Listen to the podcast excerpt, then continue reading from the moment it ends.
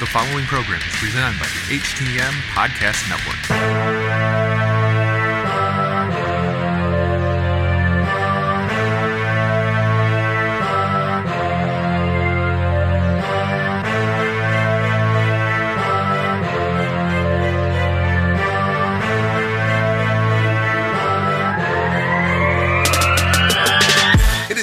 August sixth, 2019, and you are back inside of the locker room studios and tuned in to HTM Sports here at hittingthemarks.com, the Hitting the Marks podcast network. My name is Jargo. I'll be your host for the day. That's my tag team partner. He's the man, the myth, the legend, the real RBV. Rick, welcome back to your show.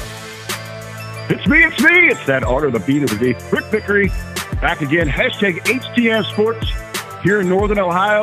Well, I'm getting the rain, but on today's show, we're talking about getting paid and some of the big contracts that uh, we're starting to see some developments on around the world of professional sports. Yeah, we've got Tom Brady getting paid. We got Michael Thomas getting paid. We got somebody who got paid is evidently not ready to go. We've got all kinds of stuff to talk about today. And of course, your AFC and NFC North previews. Looking forward to this one as Huckleberry's favorite teams and my favorite teams are all involved in this week. But Huckleberry, I guess the place to start off is with a happy birthday to Tom Brady. Tom Brady turned 42 this past Saturday, and the New England Patriots rewarded him with a big, fat check. Two year contract extension worth $70 million. This makes him now the sixth highest quarterback in the league going into this season. Rick, we, we've talked for years, literally years, about how Tom Brady is always taking pay cuts, you know, and yeah, he'll take 17, 18. All of a sudden, Tom Brady's going to be making a whole lot more money than that. And by the time this thing is done, he's going to be making $30 million. They, they, they always said that, you know, the reason that Tom's taking these pay cuts is because the Patriots are going to take care of him on the back end. Is this the back end? Well, I'm, I'm going to say first off, I mean, how, much better could life be? I you've got the rings, the accolades, highly regarded as, as the GOAT, beautiful family, incredibly attractive, supermodel wife. You're Tom Brady. You got everything in the world, and now you're getting on top of that. You're getting, you know, what your your biggest payday of your career. You're getting all of that promise to you. Hey, if you'll play ball with us, if you'll work with inside the cap, we promise that we're going to take care of you.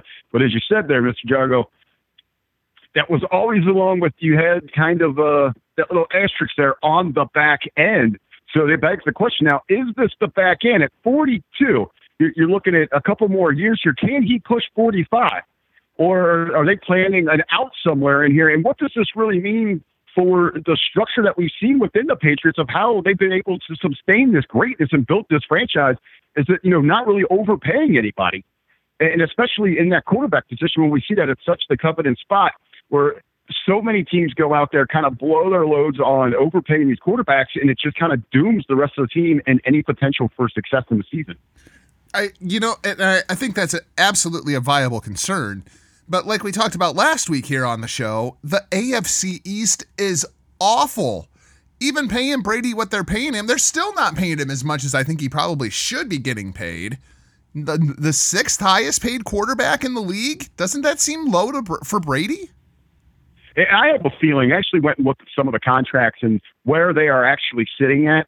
Uh, as, as we've talked about a multitude of ways that the Patriots have been able to manipulate this system. If it's either, you know, just relying so heavily on those rookie contracts with just maybe a handful of, you know, maybe those that are in their prime that are getting those max guarantees. Right now, they've really cut a lot of that top end. They're working, they're working under a lot of these low end deals, but they've won out. They, they've been able to accumulate so much of that talent that they've got the highest of quality at you know, damn near every position. And those people fit perfectly into their puzzle. And that's always been, you know, what's made the, the Patriots success. You know, when you sit back and look at it, it, it just seems so magnificent. It's how they put together this puzzle.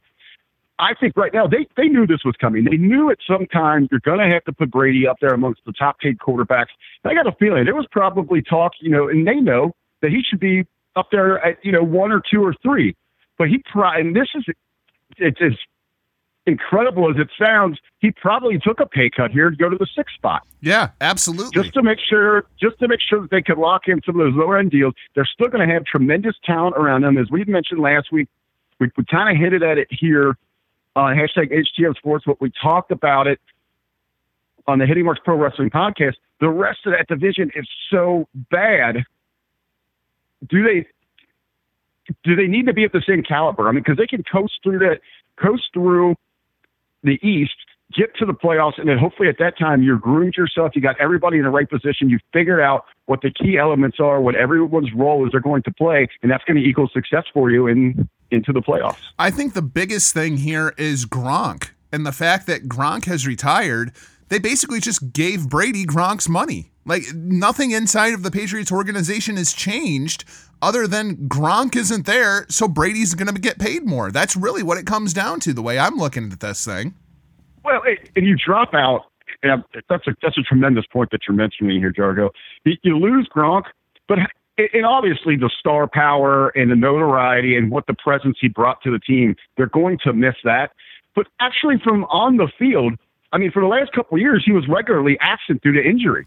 Yeah, the the most important thing that Gronk had really become there towards the end of his career is a fantastic blocker.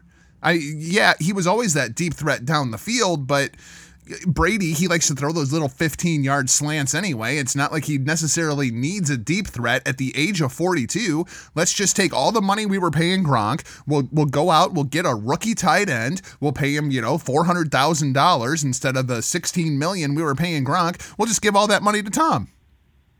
That's all it is. Well, and it goes back. Well, it goes back to you know, and they they stockpile these draft picks every year. They know who they've got waiting, you know, waiting in the wings to take those positions. Uh, it's just again, it's a, a masterful game plan that they put in. They put into practice each and every year. And until we until we see it falter, uh, we cannot knock it. Yeah, and we can't really question or doubt what they are going to do right now because time and time again, you know, it's well, you know, they're they're letting go of so and so and bringing in a no a no one at replacement. The only steady was Brady, and that's still you know the basic concept that we're playing with here. Yep, absolutely. Hell, they still got running backs on rookie deals. I mean, it's now is the time to pay Tom Brady. Uh, as far as the playing until 45, that's when a lot of these rookie contracts are going to end.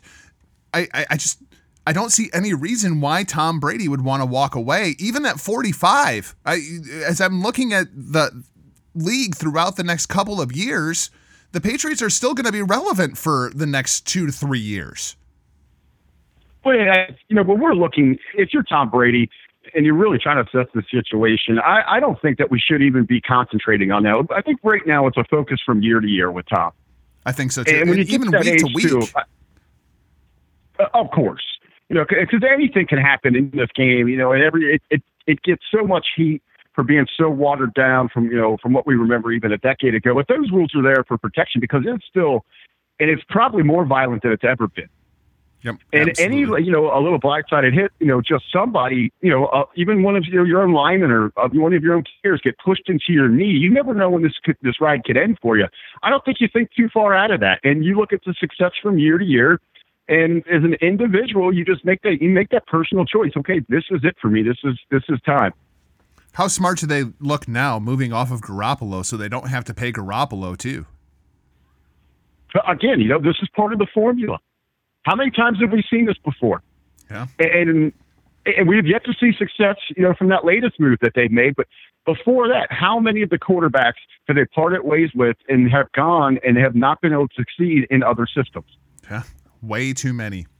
Let's talk about another guy got paid this past week. That his name is Michael Thomas, plays for the New Orleans Saints, wide receiver. Five years, hundred million dollars, sixty-one million guaranteed. Rick, eh, when we look at that list of the, the quarterbacks and Tom Brady is six, he's actually tied with Drew Brees. Drew Brees right there with Tom Brady as far as the sixth highest paid quarterback inside of the league. I, I can't blame New Orleans here. I, I, am not all about paying $100 million for a wide receiver, but when you've only got Drew Brees for another two, three seasons, you, you pay $100 million for a wide receiver.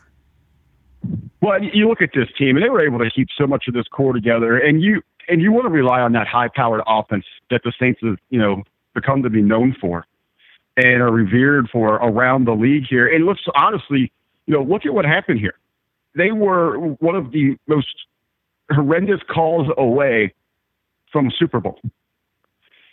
And, they want to show that fan base and they want to show the league that they're willing to do everything to correct that wrong and, and get back to where they should be, and that is at the Super Bowl.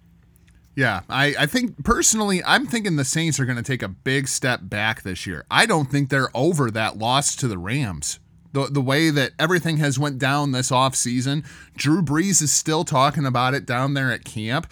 The city of New Orleans is still mad about it. I feel like this cloud is going to hang over New Orleans at least this season, if not this season and next. Uh, again, you know, just kind of what we were talking about though in in the East when we go down to the NFC South. Obviously, yes. I mean, they're they're going to use this as as a chip on their shoulder. They still have a bad taste in their mouth. I don't think it's going to take away from any of their potential success. But I also wanted, as we were just talking about the East, let's look how they stack up in the rest of that division. I mean, it's a little bit better than the East, but it isn't that significantly better that that the Saints would be in trouble.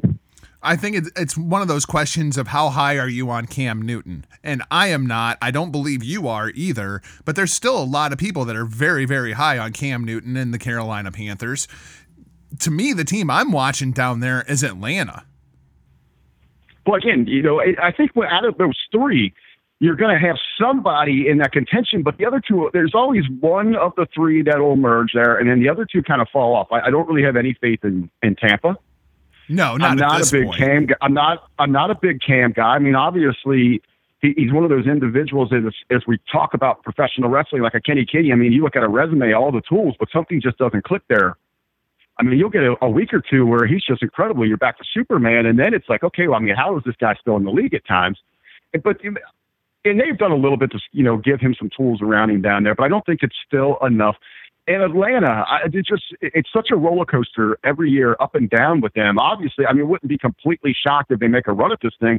But as we're sitting here in early August, I just don't see if we're getting ready. You know, as the preseason's getting ready to kick off, I don't think that they have the power to you know sustain that through an entire season. I think again this is the Saints for the taking. I think the big losers in the Michael Thomas deal are the Dallas Cowboys because obviously Amari Cooper gonna get paid at the end of the season, and he's gonna want Michael Thomas money. Ezekiel Elliott, we know he wants Todd Gurley money. Dak Prescott, we know he wants Carson Wentz money. Rick, right now the salary cap is one hundred and eighty-eight point two million dollars a year. If you sign all three of these guys to the kind of money that they're wanting, that's $75 million. Yeah, that doesn't leave you a whole lot of room in the cupboard to, for you know to fill out the rest of your team. You're pretty much building on your three amigos there.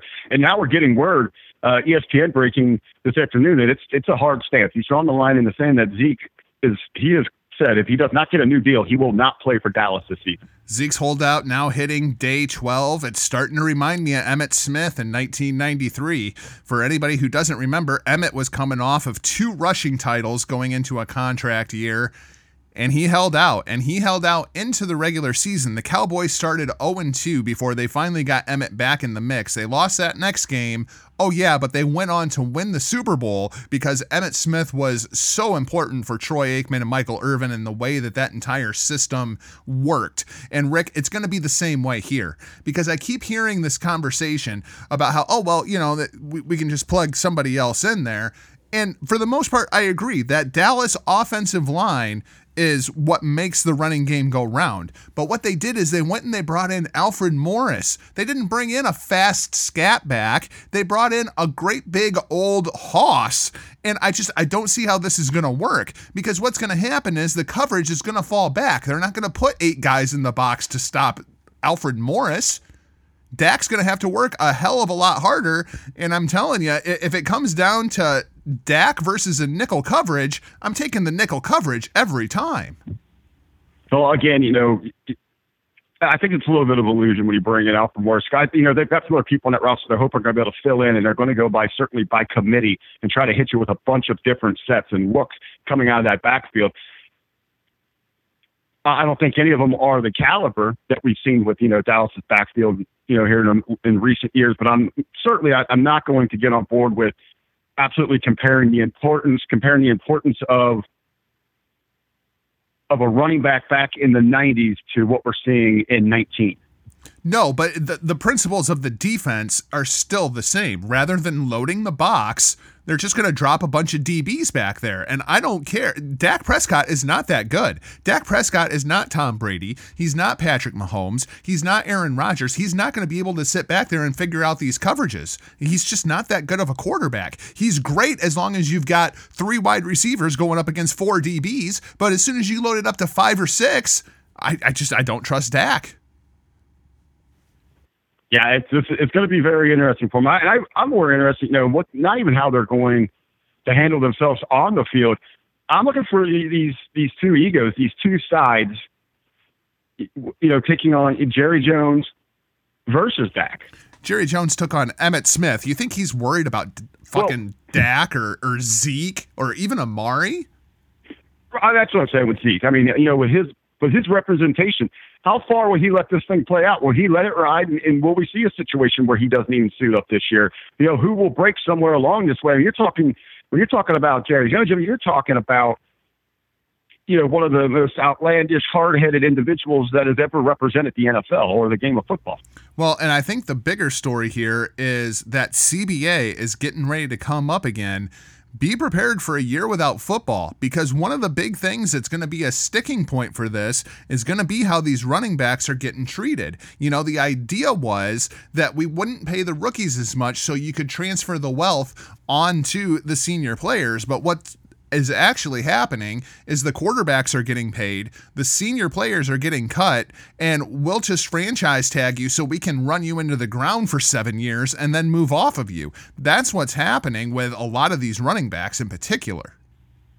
Yeah, I mean, that's going to be that's going to be. You want to talk about a Royal Rumble, uh, no holds bar. Next time the bargaining agreement, when they go to the table, it is going to be an absolute mess. And do not be surprised if we lose some football, uh, because right now you're going to have so many of the representatives, you know, that from the union here, they're going to realize that they kind of, you know, they took it on the back end. Yeah, they when, absolutely hurt themselves. Deal. The players absolutely hurt themselves in the negotiating of that CBA last time and the way that they laid out these salary cap rules. And I believe that was in 2009 is when this was signed. When is the next one? Um, you know? I want to say 2021. Like it's real. So it's close. right around the corner. I mean, I mean, they're they're we have serious talks already starting, but they are going to really begin to heat up here. We'll start hearing them in the news I'd say during this season they're going to become stories. Another uh, player who got paid over the offseason was Antonio Brown, and now he's only showed up for like what, two, maybe three practices and left early every day. Rick, we saw pictures of Antonio Brown's feet yesterday. What the hell is going on with Antonio Brown's feet, and how did the Raiders not know this when they paid him big money? Yeah, I mean everybody. It was. I mean it was kind of a jaw dropper. You know, definitely the talk of the the football world when they took that deal.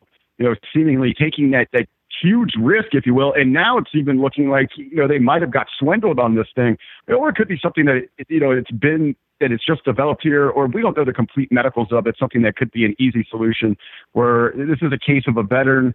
You have a slight problem, so you're going to take it really easy during camp. You don't want to do a lot during the preseason. That's probably another thing that we're going to see come up is a lot of preseason talk during this next bargaining agreement. That was such a hot button topic during the last one. They're going to go want to re- revisit that. So this could just be a vet who's been through the camps, who's been through this routine. They're going to milk whatever they can to keep him just on that sideline. Well, really, I, the only reason I put Antonio Brown's feet on the show was to have a nice segue to the NFC North preview, um, NFC AFC North preview reg- we're going to start in the AFC, and this is really this is pretty cut and dry, right? This is going to be Baker versus Big Ben in 2019. I, I believe so. As we, I guess we can we can start with the other ones here. Uh, if you look at most of all the projections, Cincinnati's only projected around three or four wins, A complete you know they they've been in a rebuilding phase here for a while, but now we're just we're starting over almost completely with the new regime and the coaching and philosophies and management, and hopefully they're going to be able to get back on track. I, I actually looking at looking at their schedule, if everything would go their way, if they could catch some fire, get some luck, I, th- I think they could get five wins. I don't think that's going to be enough to get them out of the cellar in in the AFC North. Uh, then you have Baltimore completely decimated their offense. I don't have a whole lot of faith in Jackson on the other side on the offense. I know that he, you know they've been saying he's put on seven to ten, 10 pounds of pure muscle, the great arm strength, the speed. It's just that style. It seems it, it's it's that one trick pony. Once you show us, you know, once you show us how the trick is done, the others are going to be able to catch up with you. They're going to be the other magicians are going to be able to duplicate your act, and, and that's what's going to happen here. And then on top of that, you see that ESPN just rated their wide receiver core in Baltimore as the worst in the league. That seems legit. It's not too promising for a young quarterback, though. Yeah, but he's a young quarterback who he, he reminds me more of Michael Vick than he does of Tom Brady. Like he is uh, one of these kids that he's going to go back there. It's going to be a five step drop. Oh, nobody's open. I'm going to take off and run, and I, it's not going to work. Well, yeah, too, he really reminds me of without the height, actually, when they figured him out. And in Baltimore, actually has him on contract. He's down with an injury right now. Is RG three. Yeah. Oh wow, I didn't realize that that's where he signed. Yeah, he he's been there. So that was kind of if if if they needed someone to maybe fit into that concept, he's actually down with an injury. They're bringing in some other quarterbacks to work out to potentially be you know in one of those backup roles. Uh, like I said, man, they decimated that defense. It's just, they're going into a rebuilding year themselves. I think they're going to be able to just squeeze by the Bengals here in this division, but I don't think they're going to make any serious noise. So, of course, Jugger, that comes down to the question you presented. I, this is a, a two pony race, and you know, riding those ponies are the two quarterbacks right now. You've got one in, in Big Ben, who surely with everything that has happened over you know the course of the last season, the departures in Pittsburgh, this is his show now. It's all you know. The spotlight is on him, and of course Tomlin, you know, the coach. Are they going to be able? To, are they going to be able to keep the course here and keep Pittsburgh in the driver's seat this division? Then you got the hot commodity on the other side. You got Baker leading the Browns, who have gone out and signed superstars. They've loaded up on offense that played such tough defense last year. Hard nosed blue collar city that is behind this team. You got Baker out there. He's at Indian games biting beer cans in half up on the jumbotron to get the city pumped up to get them excited for you know for the Indians going to the playoffs. So the Browns' potential. I mean, this city is they're ready to go. This team is ready to go. The question is, I mean, is it going to be the old school, the tradition, those that have been there, or can these young these young kids in Cleveland come together and and take this crown? Baker Mayfield biting a beer can and shotgunning it at the Indians game the other night. I thought it was absolutely ridiculous ridiculous, just absolutely absurd. And then I thought about it for a little while and I thought, that is the most goddamn Cleveland thing I think I've ever seen in my life. Oh, people are up here loving it. They've already got the shotgun t shirts with the sixes the G there. Oh, so, my God. Yeah, uh, the people are loving it. I mean, it, it fits in perfectly. You, you, look at what he's got going on, you know, with the mustache that he's rocking, and, he, and he's and biting the beer cans. I mean, that screams you know, the blue collar individuals that represent Northern Ohio. You know, if he, if he, like a Big Ben would grab a mustache like that, that's just like some, you know, homosexual Pittsburgh steel worker. But here it's acceptable. Yeah. You know, now you're, now you're the, the salt of the earth, you know, you're a good old Midwestern blue collar guy with that look and that attitude. And he's he's putting it out there. It's being embraced. They love him. The fans are excited. I think it's going to be a dogfight for this thing. But when it comes down to it, I got this feeling because, you know, having been there and done that means so much. And they know how to fight through adversity. They will overcome. I think Pittsburgh steals, steals this division by a game or two. I think the Browns make the playoffs but don't win the division. Yeah, I'm I'm right there with you. I have Pittsburgh with 10 wins, I have Cleveland with 9. I think that Pittsburgh is going to really come together and be like you all thought that the Le'Veon Bell thing and the Antonio Brown thing was going to hurt us? Uh-uh. We're focused now. We don't have to pay attention to all this noise and all this bullshit and the media scrutiny and what's going on. Big Ben, by all accounts, looks great in camp. I've seen some pictures coming out of Steelers camp. He looks like he's having an absolute ball. He canceled that radio show. I'm I'm telling you, man, and I was saying this last year. I think Big Ben is going to come out with something to prove this year, and that doesn't vote well for the rest of the AFC North. Now, I, I do disagree a little bit with you there. I think Pittsburgh will be up there at 12 or 11, and, and Cleveland will get 10 wins out of it. I don't think Cleveland's going to be that good. I know they're they're a real sexy team, but when you really get down to the meat and potatoes of that team, the offensive line, the defensive line, I just I don't think that they got any better, and those were the uh, issues. They, they have a they have a serious chance of getting five wins just within the division. Well, yeah, there I mean, is you, that. can, you, you, you sweep the bottom ones and you split with Pittsburgh, and you know, looking at what they've got and who they're hosting at home at certain times in the year, I think it's it's it's very realistic, I- you know, to get to that ten, and I, I think that's where they'll be at. I think by week eight, Cleveland is going to be a madhouse. I think all of those egos are going to explode. I don't think Freddie Kitchens is going to know how to deal with it. And it's just, it's going to be a mess. That's what I think is going to happen in Cleveland this year. I, I think everything's fine for a year. You think I they think make you, it you the have that year? honeymoon phase. I think you have that honeymoon phase for the year. Let's talk about the NFC North, my beloved Green Bay Packers. Rick, when I look at the bottom of this division, I still think it's Detroit, and I just I don't understand. Like the Detroit Lions are kind of like the Cleveland Browns of the NFC. Like how can you be so bad for so long and not just like luck into it once? But yeah, again, you know, it's just heartbreak after heartbreak for them. You know, they really can't catch that break. I don't know it's because maybe it's because they're so close to each other. They're sharing the same water up here on Lake Erie. That that you're just having these major issues with these franchises. But I will say, you know, one thing talking about the North as a whole is we've been talking about these other divisions where there is separation between the top or the top one or two and the rest of them. This thing has shown year after year. I don't think there's any team that's that's particularly very talented, but it is a very competitive division, Yeah. which leaves the field wide open. If you can get hot, things can click for you. You're going to have a chance. Yeah, I, I, I do agree with that. But I still think the Lions are the bottom feeders of the NFC North. I've got the Vikings coming in third. I just I cannot buy Kirk Cousins. I do you buy have you ever bought Kirk Cousins? Well, it, which not necessarily. I think what I'm more concerned about in Minnesota is how they they continually change the direction of the ship there. And, it, and they'll begin to find success. You think that oh they've got it here, but and then they'll even make slight adjustments there to throw them off. It, it's really hard to buy into them. But I still think as I'm lining up these rosters, looking at schedules and all that, I still think that they have a great potential to finish ahead of your Packers. I just think the Packers have got so much invested inside, you know, where when they completely eh, they when they completely fell apart last year, and there's still so much invested in in, in that quarterback, although he is still remains one of the absolute best in the league.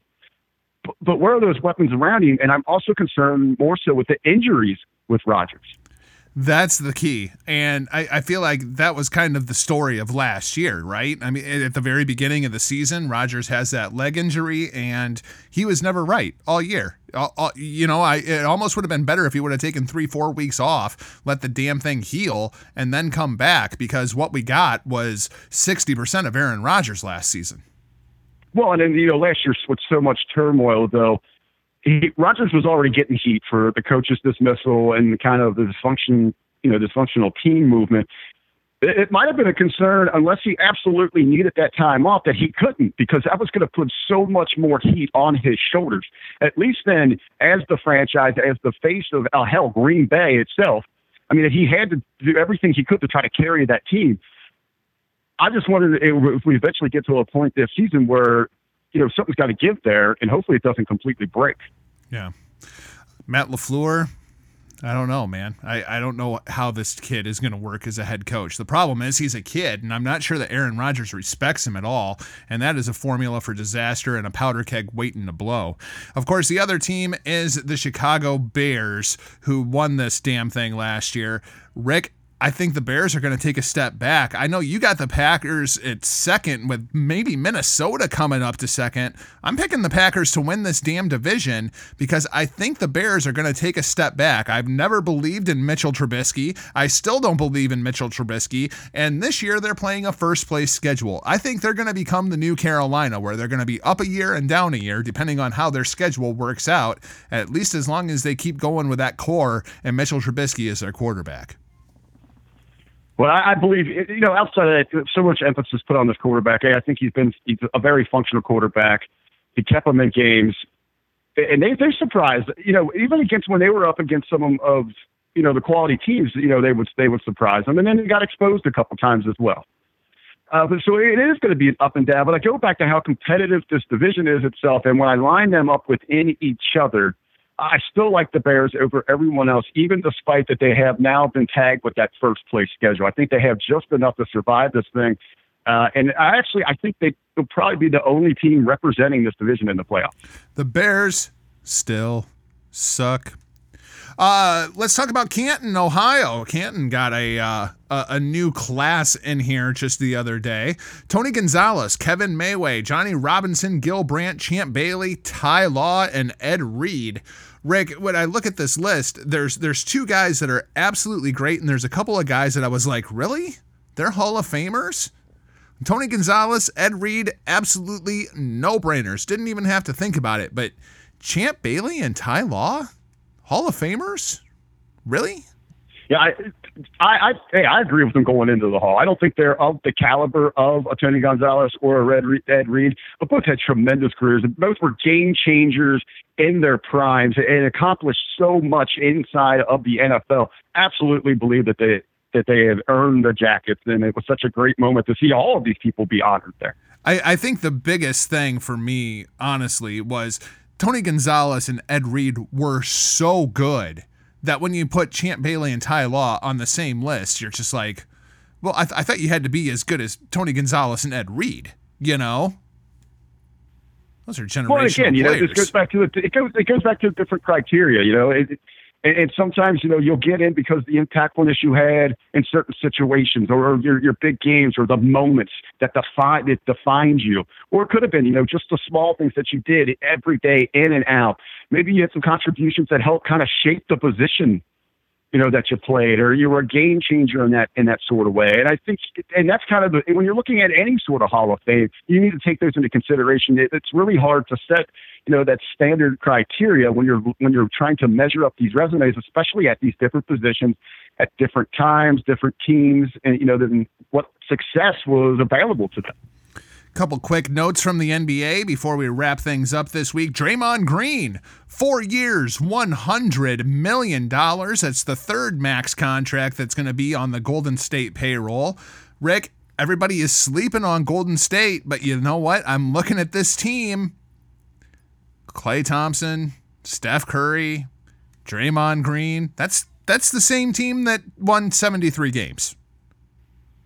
Well, and again, you know, you got with all these movers and shakers, and then you just have essentially one team sitting still with what they had. They're not going to be the sexy pick. You know, they're the hot. They're not the hot new commodity. And I think you know everybody's over obsessing about the big markets in LA and those big franchises there.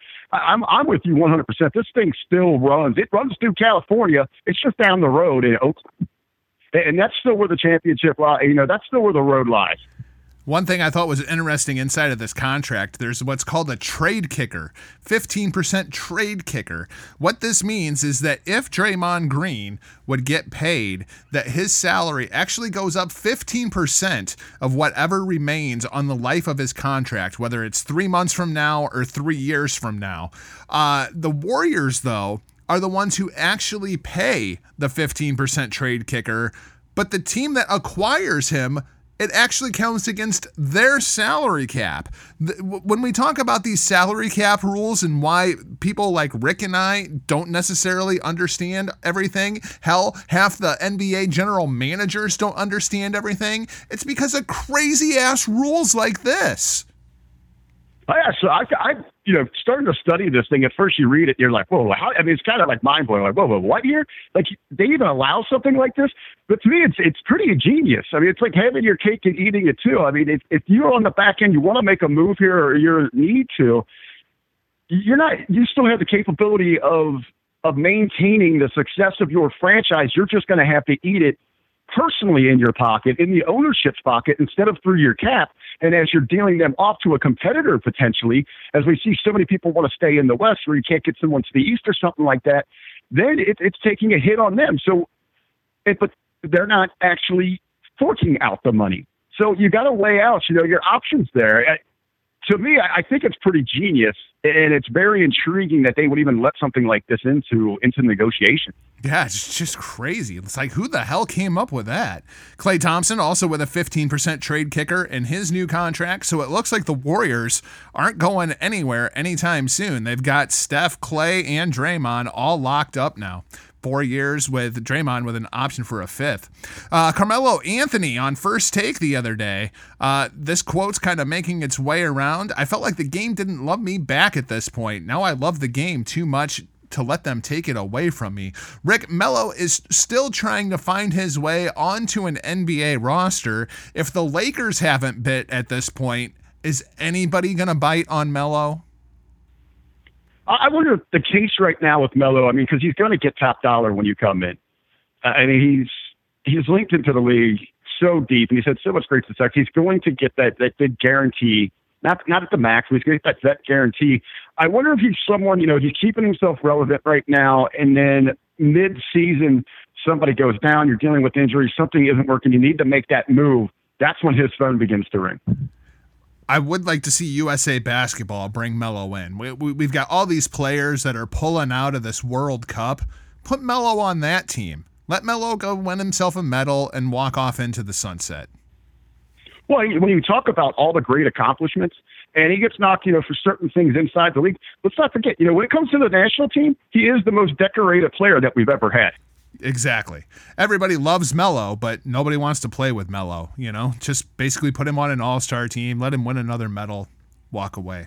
Uh, Lakers and Clippers going to kick off the NBA season. They're going to play again on Christmas. Rick, do you like this move from the NBA?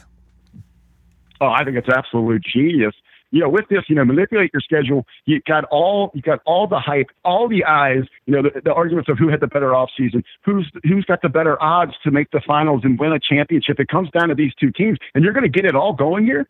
I mean, this is this is absolute genius. You know, you know what I'd lead in with? I'd have this be my main event. I'd have this as my main event kickoff show. Hell, let's do it again. Right before that, let's go Pelicans and Knicks. I mean, let's just load up on a tremendous opening night for the NBA. Christmas, they are loading up as they do every other year. The Rockets and Warriors are going to tangle on Christmas. Lakers and Clippers, of course, that's going to be the sexy marquee game. But I want to see this thing too, because I think this is going to be one hell of a matchup, especially if Klay Thompson is back by then. Oh yeah, I mean, you know, Christmas Day, the NBA absolutely owns it, and you're looking forward to those games. And it's really it, it symbolizes that turning point where okay, the teams are starting to turn it up a little bit, and we're starting to understand who's who and how the race is going to play out. And especially now in the West, with all these dynamic duos and all the shifts that we've seen, uh, it's going to be very interesting around that time to really see who's clicking, who's sticking, and who the pretenders are. Wrap things up with a little bit of baseball. Rick, we had the trade deadline. The deadline came and went, and there was a whole lot of nothing going on except for one big deal. The MLB trade deadline is stupid. Well, obviously, you know, everybody makes such a big deal about it because all it does is it's just outright trades that you're dealing with here. As we get into this, like I guess, trek it the second trade season, the transition wire, uh, of trades. I mean, you could still make moves. So that's why, you know, people that were panicking, I know you were a little concerned the Yankees weren't making much moves. I didn't believe that they really need to. Just ride out with the horses you've got. You know, right now you were concerned. I don't even ask you about that. Last week you were still concerned about pitching. They looked pretty damn good when they shut down the Sox this past weekend. Yeah, you know, we, we shut down the Sox this weekend. We sweep four, but we, we lost Torres. We lost Aaron Hicks. We lost Encarnacion. CC is that Tanaka got freaking rocked the other day.